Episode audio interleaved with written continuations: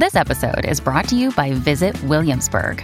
In Williamsburg, Virginia, there's never too much of a good thing. Whether you're a foodie, a golfer, a history buff, a shopaholic, an outdoor enthusiast, or a thrill seeker, you'll find what you came for here and more. So ask yourself, what is it you want? Discover Williamsburg and plan your trip at visitwilliamsburg.com. We are talking the Hamilton Sevens over the weekend, the final leg in New Zealand after 22 years. And we've got the legendary Honey Hireme-Smiler joining us, who was on the call for World Rugby across the weekend. Honey, kia ora, thank you so much for your time. I want to jump straight in and talk about these Black Fern Sevens. Another weekend, another title. How sensational is this group? Oh, super sensational, Kirsten Beads. Good to be on with you two. Good to hear you back on the waves, actually. Yeah, look, hey, far out, what a weekend, eh? Couldn't believe what the girls put out there in terms of performance, you know, to what conceded, what was it, 3 tries, Kirst, the whole weekend. Like, that really makes them worth dominating, doesn't it? 2 tries across the 6 games from the weekend is all they conceded. It's like right from the very beginning, they were on. Some other teams took a little while to get into it. We saw upsets galore, both in the women's side and the men's side, actually, with the USA beating Australia. But that Black Fern side, there was something different about them this weekend, wasn't there? Well, I tell you, like, when you look across the field and what they were doing throughout the weekend, I was so impressed that Cory Sweeney, their coach, had the belief to keep naming that same 7, which conceded of all those young girls. Yeah. So Jazmin Felix-Hotham, you know, Jorja Miller, wow, she's something exceptional. Rishi Pody Lane, all those young girls, they took the lead this weekend and they got the results. And then really, you know, your veterans and the likes of Gossy, Sarah Hidany, you know, Noel Guthrie and the likes, they come on and just you know, finished off on the high. But it was those young players. You know, that makes me really excited for the future of women's rugby. Those girls can go out and play the way they did. Honey, you just touched on there, I guess, the future of women's rugby. I was just fascinated to know. Obviously, we've known this Black Fern Sevens team's a superstar team for a long time, but on the back of last year's hugely successful World Cup here that they were heroic in, did you notice just an increase in the public reaction to the girls and I guess the profile of some of those older girls you talk about? Yeah, I think so, you know, because, you know, the likes of Stacey, Sierra Hirani, and Portia Woodman-Wickliffe, they're all household names now off the back of that World Cup last year. But now people are talking about Michaela Blyde and they're talking about Jorja Miller and all the other sevens girls who specialise in sevens. Jazmin Felix-Hotham, you know, she's a superstar here now. And that's what you want. You want... you know, young kids to be knowing all of these girls, knowing all their names, knowing that yes, they're the 7 girls, they're the 15 girls, but most importantly, they're female athletes and they're at the top of the world. So that's massive for the game, for little kids coming through. And that's what you saw in the stands, right, Kirk? You saw all these young girls, young boys screaming out for the girls' signatures or selfies with the girls.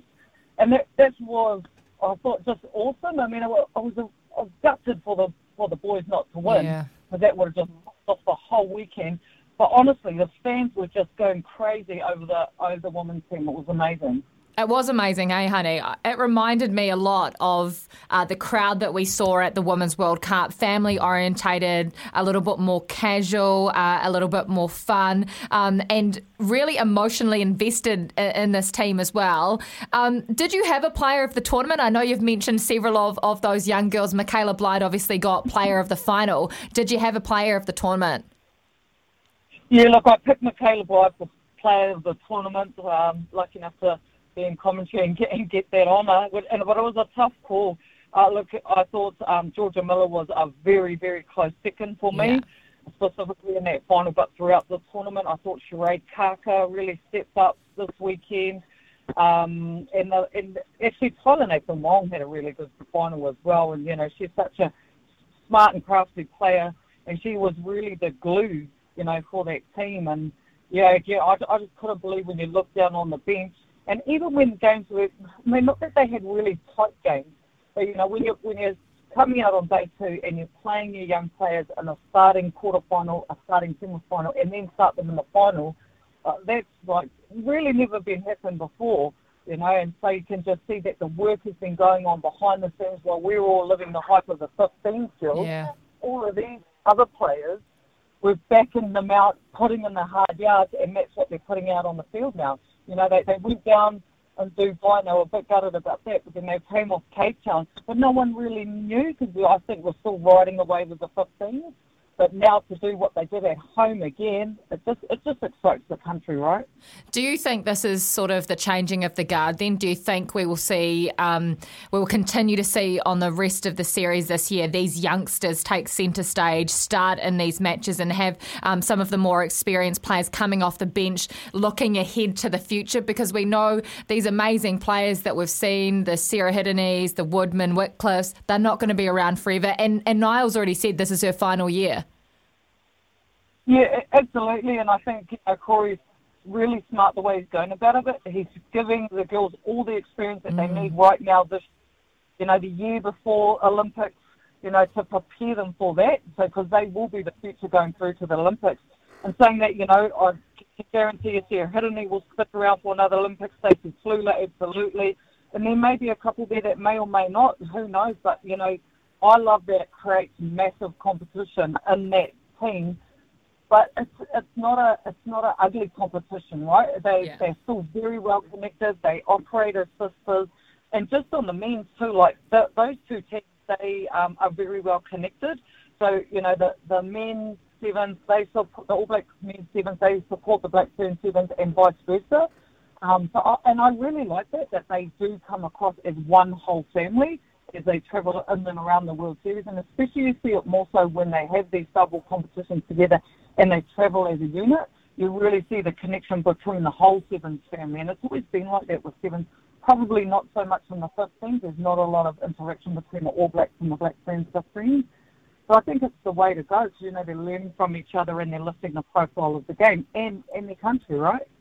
Absolutely. Now, Honey, you mentioned that we missed out by an absolute smidgen on having the perfect farewell for the Tron, but in general you've seen plenty of these over the years. Hamilton finished on top, as I guess, as a hosting venue, and who knows, it may come back one day. Yeah, look, I think I can see it coming back to New Zealand. Look, we're too good not to have it here, and you know we can pull out the crowds like we had in the weekend. I think you know some people mentioned, oh, the stands look empty, but, you know, when New Zealand or Fiji played, that's when everyone came to the stands. Others were out the back partying. So, you know, it was such a great atmosphere. My boys were there. They were over in the over 18s zone. They said they had an awesome time. And, you know, that's what it brings. It brings all the families together. It's great the way they set it up. They have the over 18s area, and they have the family area, they have the rides. There's so much going on. And that's what makes it such a cool event. And, like, hey, you can't get any better than Hamilton, right? Well, you're talking to Beeve, so he totally agrees with you. But I was actually just going to ask, so if it does come back to New Zealand, where would you like to see it played? Would you like to see it back in Hamilton? Would you like to see it back in Wellington? Would you like to take it somewhere else altogether? What would you like to see if Sevens is to come back in the future? Look, I wouldn't mind seeing it under the roof down in Forsyth there, because it just eliminates the conditions. Yeah. The play it year round, and that's what you want to see with sevens. You know, the rain can really hamper the outcome of a game in sevens, and that's what you want. You want the game to be fast and exciting, and when you get it under the roof, then you know it's going to be quality rugby that you do get. And Dunedin's a pretty decent place to have it. It wouldn't be bad, would it? Yeah, maybe at the end of O Week or something like that would be perfect. I already see a potential sponsor sitting right in front of me. Honey, thank you so much for your time. We really, really appreciate it and loved hearing you on the weekend as well on the call. Awesome. Thanks, Kirst. Thanks, Bees. Have a good one. You too. Cheers, honey. Honey Hireme-Smiler joining us there to talk all things HSBC New Zealand Sevens. That is a wrap for now. After 22 years, the New Zealand women's side, the Blackfern Sevens, finish as champions. The men finish as runners-up. Almost perfect. An amazing weekend for the Argentinian men's side, though, going through, slaying South Africa. They were the giant killers over the weekend, and it was really, really cool to see what it meant to that side. Can you believe it, though, Bea? Can you believe that it's actually all over? No, not really. It's iconic, isn't it? Yeah. It's iconic in New Zealand. Yeah, and then I remember the intro earlier today when you mentioned it's going to be at iconic venues. Well, yeah, I wonder what they mean by that. Iconic on what level? I think iconic countries. Yes. Okay. We'll find out. Yeah, I mean, I'm sure we're going to find out in the next month or two what they mean by this. But this is what they're saying. 7 iconic locations around the world. Yeah. No, I mean, yeah, it'd be interesting if New Zealand has to create its own standalone tournament, where they could have it. Like, you could create anything around that, couldn't you? Like, you could make that a humdinger, because you'd think all nations would want to come here because they want to play our teams. And for me, I keep thinking back to when the National Sevens were in Queenstown. Oh, you want to go to Queenstown, do you? I love to go to Queenstown. You like a good trip to Queenstown. That Wakatipu little arena there. Mm. Might have to put some sort of temporary seating in there. Let's bump it up a little bit capacity-wise, but geez, wouldn't that be a weekend? Brenton's saying bring it to the Mount. Another very... hotspot. Summer hotspot. What's the one that they play at when they play at Tauranga? The Domain. Domain. Mm. Great venue. Very handy to... beverages. No, not bad, not bad. 8833 if you've got any suggestions on the Temper and Bedpost text line. I like that one though, Brenton. Bring it to the Mount. Where would you like to see the New Zealand Sevens? If it is going to return, what would you like to see happen to that tournament? Where do you think it could be held? 0800 150 811 on the Makita New Zealand phone line, or give us a text, 8833.